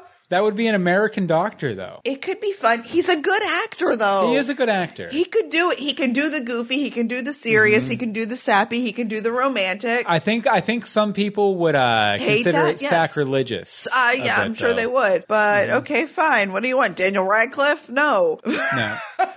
Actually, you know who I could see as the doctor? And this is a guy who's had a role on the show before, too. Mm-hmm. Uh, Simon Pegg, I think, would make an excellent doctor. Like, I think he's a little busy being a Hollywood Everything, right now, yeah, he's a little writing the next Star Trek movie right now. But I would love to see him maybe in another 10 years once his star is a little less shiny. or but it could get shinier. You never know. It's Yeah, Hollywood. but I would love to see him step in the role of the Doctor, Clean. like that, that. And I mean, we've already got, uh, we even got uh, his good partner in crime, Nick Frost, playing Santa in the Christmas special and everything. Yes. But yeah, I would, I would love to see him play the Doctor at some point. that could be fun. Uh, I- two Idris Elba's in the chat room. I'm not. I've never seen Luther. I've never seen. I was like, I don't uh, even know what that means. I've never seen Pacific Rim. I or Rim. I I, I know. Robert Carlyle would be entertaining. Yeah, Robert Carlyle would be good. Uh, Rupert Grint. Um, Harry Potter. says- Yes. Yeah, I know. I don't know. You were like Rupert Grint. I don't. I don't Okay, in our last idea box question here, and I'm not. I don't think I'm going to paste this in the chat room because it's long and complicated. But if Okay. you answer. We'll, we'll give it in. Okay, I, and I think this was from Bobby actually because he DM'd me about it right before we started. Uh. There's been speculation that 007 Bond is a Time Lord because you know he changes his face all the time. Yeah. This explains how he is able to regenerate into different actors through the years. Mm-hmm. Another candidate, in my opinion, could be Mary Poppins. Mm-hmm. Very true. Uh, her bag is basically a, a TARDIS-like thing. It's bigger on the inside. Yep. Uh, what other characters do you feel could be a Time Lord as well? I have my answer, Emery. You think of yours. I think I, I've always liked, and I think I've heard this theory out there somewhere before. If not, I invented it and I copyright it right now. But that Doc Brown is a Time Lord who lost his fob watch. You know how they have the fob watches that hold the Time Lord's essences, and uh, you think like uh, you think you're a human until you you open the fob watch. I think that Doc Brown uh, could be a Time Lord, and like his whole thing, like creating the flux capacitor and everything in Back to the Future, is, is like him trying to like rebuild a TARDIS from scratch, more or less. And you know, because the Doc Brown is very much like he's almost like the Doctor. You know, he he's very just like aloof and idiosyncratic and crazy pants at times and everything. Right. So I think that could work. What about you? You have any ideas? Um, man, I feel dumb today. Um, I kind what? Oh, what's, I what's just happening? go ahead. Go ahead. Okay, I was going to say, um, um, Snoopy. Snoopy. I don't know. Snoopy and he has Woodstock's his companion and Mm-hmm. he has a little house and he's always helping Charlie Brown get out of crazy situations or into crazy situations. I don't know, man. I don't know. I don't know about your theories. I don't like my theories. And actually, we'll end up with the doctor's question in here. What's your favorite incarnation of me? Uh, Emery, who's your favorite doctor? Oh, man. Gotta pick a favorite. Gotta pick a favorite. um, Dun, dun, dun, dun, dun, dun, dun, dun, dun, dun, dun, Tennant. dun, dun. Tennant. yeah, Three. It's the three three D glasses and the sand shoes, right? totally. No. what is your favorite? I like honestly, as far as like consistency, uh, Tennant was my first Doctor, uh, which I think I mentioned in the phone box. Yes. But I think for consistency and like it, me enjoying his run overall, I'm gonna have to say Matt Smith. See, I was I was really torn because Tennant is my doctor. Mm-hmm. Yeah. because he was my first doctor, and I was devastated. I hated Matt Smith. I wanted nothing to do with this weird punk kid with lots of fluffy hair. Mm-hmm. Um, and then about an episode and a half in, I was like, I'm good. Keep up at it. Yeah, he was he And then there was Clara. he he was a weird old guy with a 20 year old guy's face, which was always. Yeah, and then there was Clara. I will say, I, I uh, as far as like old doctors, it's probably going to be a tie between uh, Doctor Number Two, uh, Doctor Number Two, and Doctor Number Eight. I loved both of them a lot. Uh, Doctor Number Two, uh, what, what's the uh, oh when he goes to uh, Imagination Land is is one of my favorite Doctor Who I episodes. go to ever. Imagination Land. It's basically a land where all these fictional characters live, more or less, and it is that like Disney World? a little bit. Okay. It's a little, little trippy though, but yeah, and you, you don't know the old doctors enough to really weigh in on that. I know right? nothing. I know nothing. All I know is there was like three of them running around on a Mm-hmm. set on a show, and well, now we have Jesus Doctor who rose from the dead and stuff. Well, uh, before we get to our quite substantial uh, listener Feedback feedback, uh, in the mailbox, why don't we find out what's in the box for next week, Anne Marie? Hold on, I dropped the box. Don't drop the box. Don't drop the box, baby. What's in the box? What's in the universe box? A TARDIS is a universe box. I am really box. getting in trouble with this mic tonight. What could it be? What could it be? What could it be? now? Robots tonight. Yes, robots. Next week on Universe, uh, next week Universe Box is getting automated. Bleep bloop your Turing test chip as we talk robots on next week's Universe Box. Who's your favorite fictional robot? Uh, how soon until a robot takes your job? Ever see a robot malfunction horrifically? Tell us how robots might take over the world and kill us all. We're talking robots next week on Universe Box. Warning, does not compute, shutting down. Coming back up. Okay, uh, one thing I was thinking about while reading this, it's so weird that like even 10 years ago, a robots episode would have been completely about fictional robots, but now it's like It's totally not. Yeah. It's all about real ones. yeah, and just a note for the Wonder Box next week, we're watching the uh, classic Disney Channel uh, made-for-TV movie based on the book series, which is really good, actually. Not quite human, and we have a we have a link to the uh, to uh, a version of it I found on YouTube. It's split into a few parts. Uh, the in the show notes for this episode, if you want to go ahead and watch it, just so you can see it. It stars Alan Thicke, and it's basically uh, That's really why we're watching it. We want to watch he Alan he Thicke. build he builds a robot named Chip, uh, who he has to pass off as his actual son. It's a lot of fun, a lot of super super. Gee corny. golly, it'll be fun. Yeah, but let's see here. Uh, next up, uh, we have the mailbox, which where you guys send uh, your stories into us so we can share them. I, I also put out a call. What does the doctor mean to you? So a lot of these have that theme going to them. Uh, as always, you can send in the uh, y- your, your stories to email. Email is universeboxshow at gmail.com. Sorry, my throat's kind of bugging me. Twitter is at universe underscore box. Facebook is facebook.com slash the universe box. And our voicemail number, which we almost always play, is 424-274-2352. Oh, payback. Again, that's 424-274-2352. And uh, first up is a voicemail from a host of a, a Daily Tech News show and FSL Tonight, uh, old friend of mine, Tom Merritt, about what the doctor means to him. Take it away, Tom. Hey, this is Tom Merritt, host of FSL Tonight, and uh, you asked on Twitter what Doctor Who means to me. The Doctor, to me, uh, and I'm paraphrasing Craig Ferguson a little here, is the triumph of good and intelligence and positivity and talent over evil, ignorance, selfishness, and just bad stuff. And uh, I think that's why David Tennant was my favorite. He seemed most convincing when he would just rise to the occasion. Thanks for letting me uh, tell you what my opinion on the Doctor is. Bye. Thank you Thank very you, much, Tom. Tom. Definitely, for sure. Okay, next up is uh, Michael Lucero, which Michael Lucero, we've been bugging him in the chat room all night. He's never seen Doctor Who. That's crazy. So we asked him in our latest uh, patron hangout if he could go ahead and tell us what he thinks Doctor Who's about, even though he's never seen it. So take it away, Michael. Hey, Bill and Anne Marie, fellow storytellers. This is Michael, and I've been tasked by Bill to tell you what I think uh, Doctor Who is about without having seen a single episode and using no research or previous knowledge other than animated gift sets from Tumblr. Uh, so the first weird thing I noticed about Doctor Who from Tumblr gift sets is that the main characters seem to have uh, a number number for names. Uh, at least this is what I assume, since fans seem to refer to them as ten or twelve or whatever. Uh, because of this, I'm guessing that the numbered characters are all robots.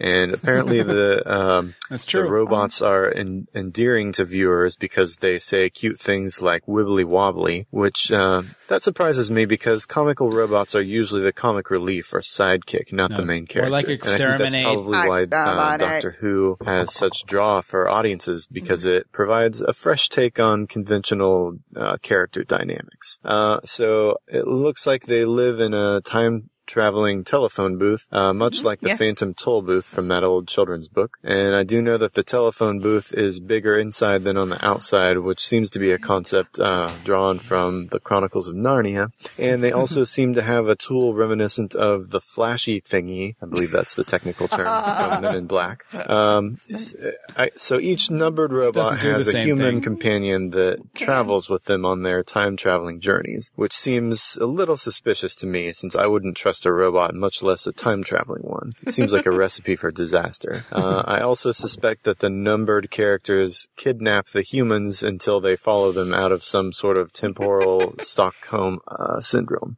Uh, one of them kind of looks like Miss Frizzle from the Magic School Bus, especially when she That's wears that another person astronaut who could suit be a in one of the Time gift Lord. Sets. Yes! Uh, what else? There are um, other robots that the main numbered dudes fight, and sometimes aliens, and apparently lesbian lizards. I don't know. Uh, what I want to know is why the numbered characters are all guys. Aren't there any female time traveling numbered robots? This seems highly unlikely as well, and I can only conclude that the people who invented them are misogynists. Um, one line that I found interesting uh, involved a short-haired time traveling robot arguing with a blonde girl, and the blonde girl says, "The world doesn't end because the doctor dances." So, based on that line and that line alone, I'm concluding that the main plot of Doctor Who is the quest that these numbered robots have to find this doctor, who is none other than Doctor Who himself. So, whether or not this Doctor Who has anything to do with the first Who? baseman in Abbott's baseball team is unclear. Although, given time travel, uh, it's entirely possible. So in order to find uh, him, each of the numbered characters kidnaps his own uh, human companion and uses a phantom phone booth and travels through time looking for him. Uh, in the course of this search, one of the robots who wears a nice bow tie uh, meets Vincent Van Gogh and convin- uh, convinces him that his art is worthwhile or something like that. And I don't know, maybe accidentally cuts the ear out. Uh, the guy's ear off. Uh, I'm not sure about that, but I hope that's what happens. And uh, it looks like there are trees who can talk, but they have a limited language because they don't know what a pond is. And I'm not really sure why that's a big deal, but apparently it is. And I'm very interested in uh, what role the trees play and why they don't know about ponds. I'm the Uh, I also saw Neil Gaiman Sing wrote an trees. episode of the show. So my theory is that when they finally find the original Doctor, it will be Dream of the Endless. Well, actually, no, I don't see Dream dancing anytime soon. Maybe Desire or Delirium? Who knows? So, uh, anyway, let's, uh, get lost in our time traveling, uh, toll booth and search for the mysterious dancing doctor who will stop the world from ending. Alright, take care. Thank you very Thank you, much, Michael. Michael. Very interesting theories. About like thirty percent right. Yep. I think Got a little bit. a lot wrong though. a lot, wrong. A lot exterminate, wrong. exterminate. Exterminate Let's Michael listen to Nicole. Lucero. Listen to Nicole. Listen to Nicole. Nicole. Hi, Bill and Emery Hello. and all the storytellers. Um, this is Nicole. I was just calling in um, about Doctor Who. Um, it's funny. This is actually about almost exactly a year ago is when I was first introduced to Doctor Who. A and, recent um, I've been watching it. I've heard about I'd heard about it before. I can't remember. I think I mean I remember seeing the guy in the scarf and not knowing quite what that was, or you know bits and pieces of the show and not really understanding it. Um, but then last summer, um, actually I had a friend who I saw wearing a skirt with a bunch of TARDISes and the British flag on it. And I was like, you know, I really should go watch that show because with all the other things I like, I probably would love it.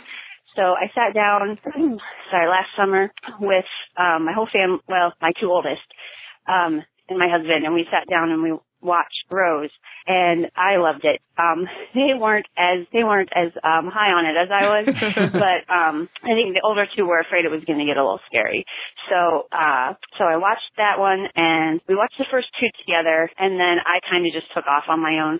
They weren't all that into it, so um, I just kind of took off, and I sped through everything that was on Netflix. Um, so that and as and um, unfortunately, I ended after Capaldi had started. So I so I watched through Matt Smith and then kind of didn't have anything more to watch. So I actually went back and um, started watching some of the classic series, and I really enjoyed that too. Um, I know people say don't watch it, don't watch the old series like you do the new, don't binge it because it wasn't meant to be watched that way. And I can see that because I did kind of get burnt out, um, right at the beginning of this summer with, um, at the end of Pertwee's era, I kind of got burnt out and haven't watched any more since. But, um, I still loved it all. I just, it's hard to do anything in the summer for me, which is why I may or may not be there tomorrow night. But, um, but, and as far as who is my doctor, I don't know. I think because I watched it all so fast, it's hard for me to pick one doctor that is my doctor. Um, I have a tendency to say Eccleston, but then like, That's well, fair. but I really like Tennant, then I really like Matt Smith. So it's hard for me to pick one. I just love, I've loved each doctor that I've seen. Um, there's Speaking of seeing doctors, real quick, we have There's two competing doctors in our chat room. So I, we have a couple incarnations here with us. Sorry, Nicole. things I don't like about them, but each one has stuff that I just really love. Um, I'm not really super choosy. Um, I do think Donna is also my favorite um, companion thus far. I love Donna. Uh, but all of them. I mean, there isn't, I don't think there's one that I've actually hated, but, um, yeah, she's wonderful. Um, and as far as favorite episode, I don't know that I could pick Nice, Napoleon. Sorry, I got a little rambly. I really should write down what I want to say. But um, I just wanted to finish with uh, one of my favorite episodes. I don't. I mean, like I said, I'm not picky, so um, I really do. I really do like most of them. But um, the Christmas Carol one, um, the Matt Smith one, Christmas special, was just. It's just one of my favorites. I love it. I love the music in it. Um, I just love everything about it. And then, of course, the Day of the Doctor. I mean, the Day of the Doctor was amazing. I know, I feel like I don't quite feel the magnitude of it as someone who has been watching um, Doctor Who forever, but it was, it's just, to see all them together was just amazing.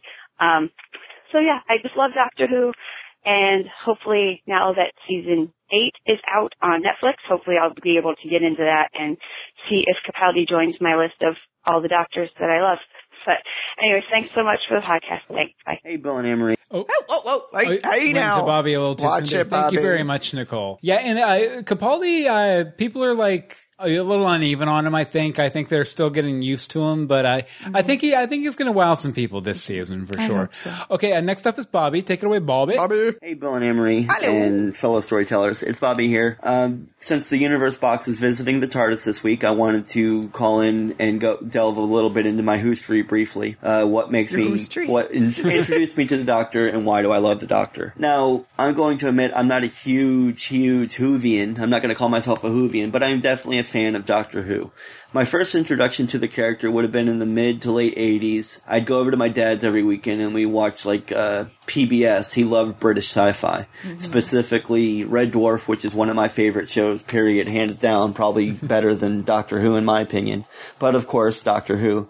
The first Doctor I was introduced to would be Tom Baker. That's the dude with the like the curly fro and the the big nose and the Harry Potter looking scarf and he's probably my favorite doctor due to sentimentality, of course. Uh, but I pretty much liked every doctor, with the exception of maybe Patrick Troughton. Wasn't a big fan of that. Didn't see a whole lot of the earlier episodes. I saw enough, but I feel like I pretty much saw all of, if most of, if not all of, um, the doctors after Tom Baker, Peter Davis, Peter Davison, Colin Baker, um, Sylvester McCoy. So in the '90s, when Fox was announcing they were doing a TV movie version, you know, their own like backdoor pilot, I was so psyched. Uh, I thought Paul McGann did a great job as a doctor, and I was actually anticipating a new TV movie or a new TV show rather, and so I was rather bummed when, unfortunately, the show didn't do too well. Uh, apparently, I'm one of the few people I know that actually, you know,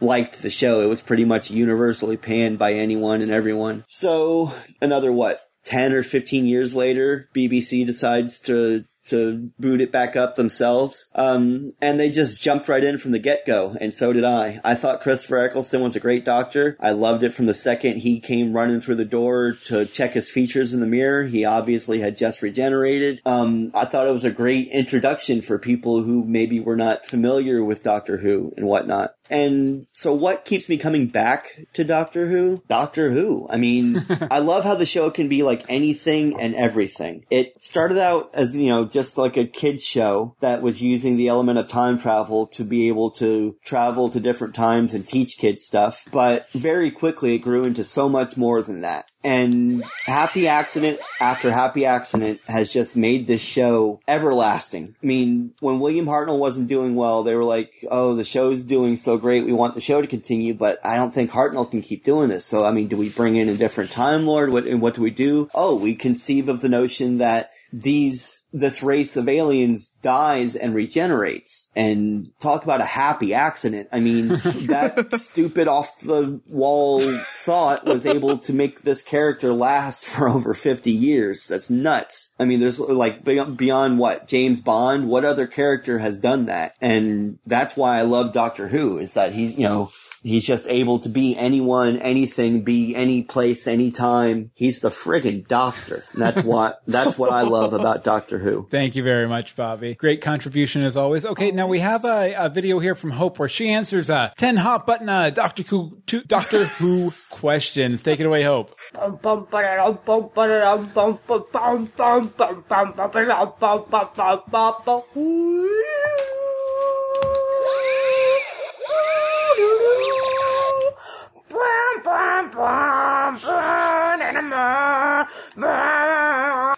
Hey, Bill and Anne-Marie. Hope here. So I'm going to ask you guys 10 quick Doctor Who questions for you guys to answer and for me to answer back to you just so you can hear them. So, yeah, here we go.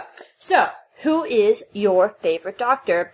I don't actually have a favorite doctor. All the doctors have pros and cons to me, so there's a lot, a ton of things like I, like and dislike about them, um, each and every one of them. So I don't really have a favorite, but I will say Tennant was my first one, so he's a little bit of a special place in my heart. But I really love Christopher Eccleston, and and I love I love Paul McGann as my doctor baby. Who is your favorite companion? My favorite companion is definitely Donna. Um, I love Donna to death. I, I, I love her. I miss her so much. She was like really the last like greatest companion. Um, also Rory and Jack are very close seconds. I Rory is like the perfect man, and Jack is just fantastic. And I wish they would bring him back. Who is your least favorite companion?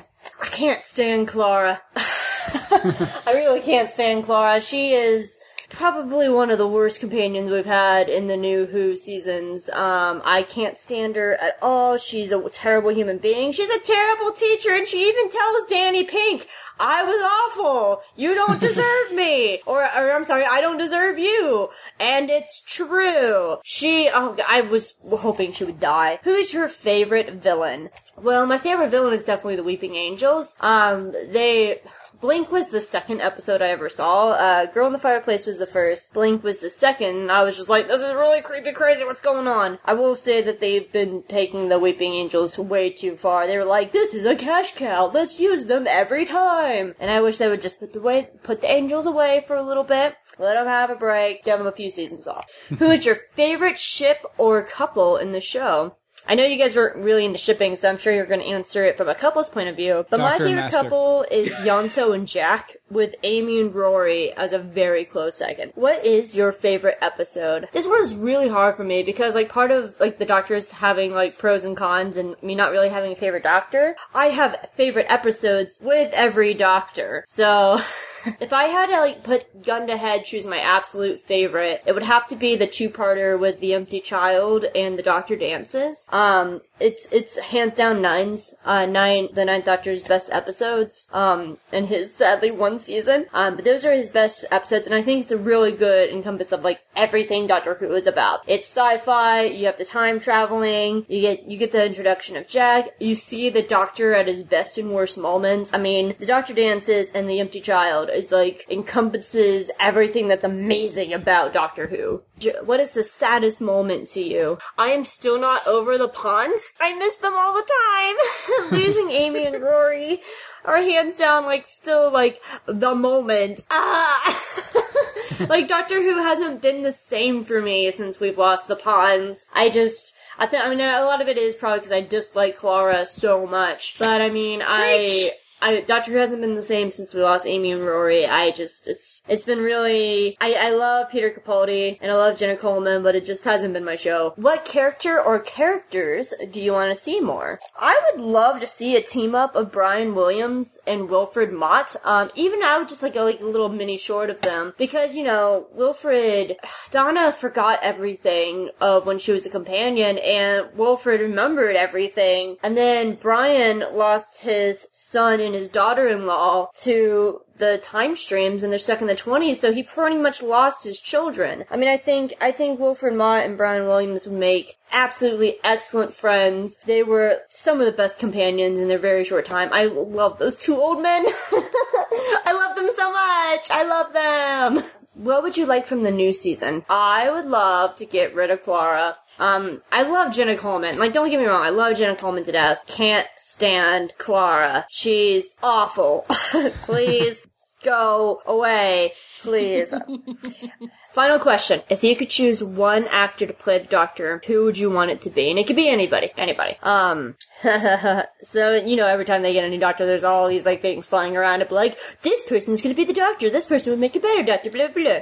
Um, I have two choices. If they wanted to go for a very, like, kind of like young kind of Doctor, sort of like the Matt Smith again, I'm going that direction. I would like Rupert Grint from Harry Potter uh, to play him. I think he would be, a, for one, the first ginger doctor. That'd be really fun. Um, but I think he would just bring like a really kind of quirky, fun air to the Doctor, similar to Matt Smith, but not quite there. Um, and then the other, if you were going the other direction and you wanted like a grumpy old man Doctor, um, I would love to see Robert Carlyle. I think Robert Carlyle would make a hell of a Doctor. He'd be fantastic. Um, yeah, so Robert Carlyle and Rupert Grint, those would be my two choices. Interesting. All right, I want to hear your answers. I emailed you the questions. Answer them, put them in the chat room. Let's hear from the chat. chat. Bye, guys. Why are you shooting the gun? This sounds like a TARDIS. Nah, not really. Hope sounds more like a TARDIS than you.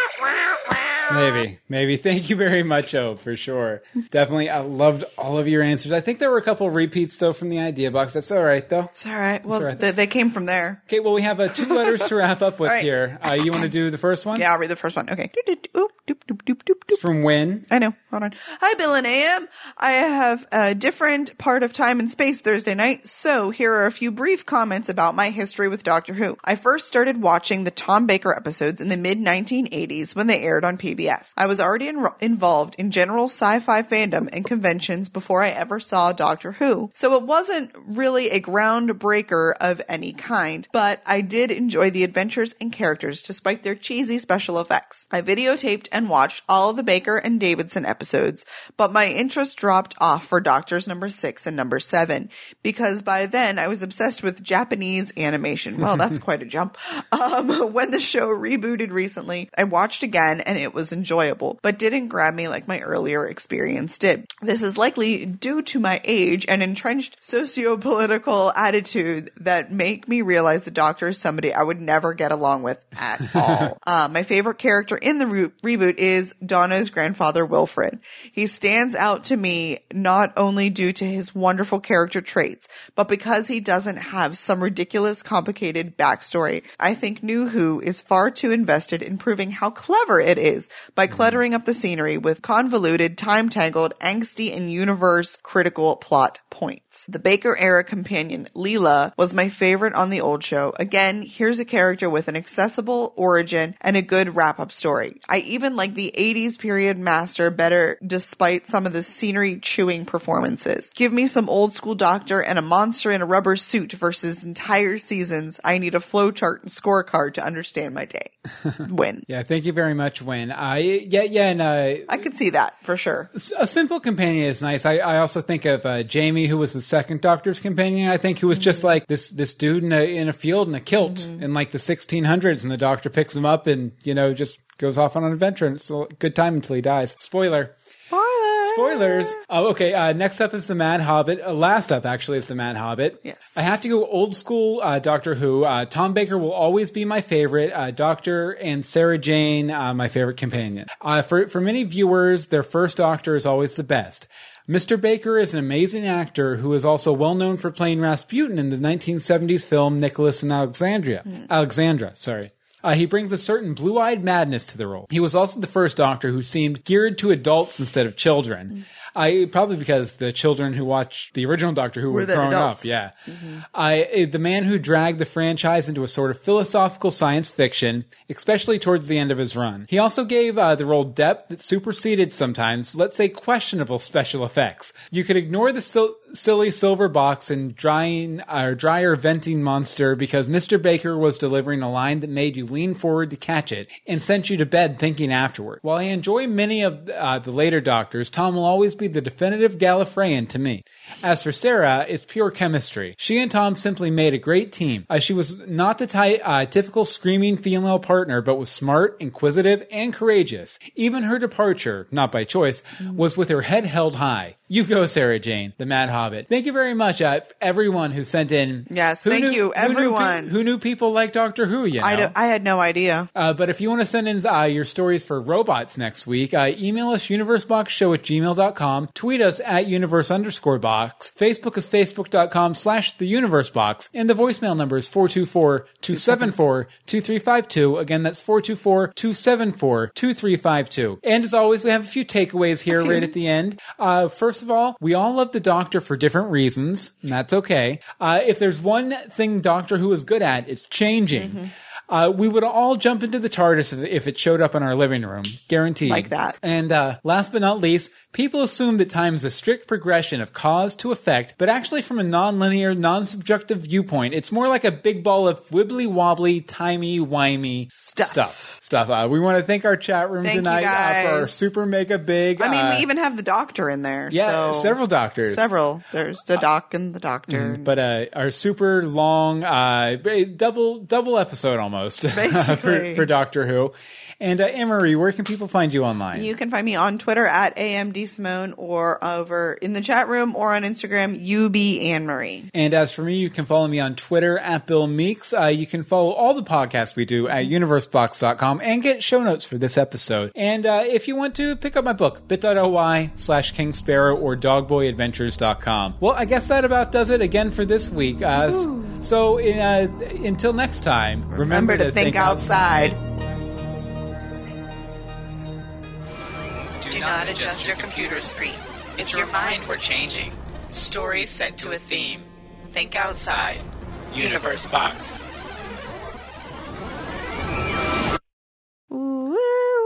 Doctor Who, Doctor Who, Doctor Who.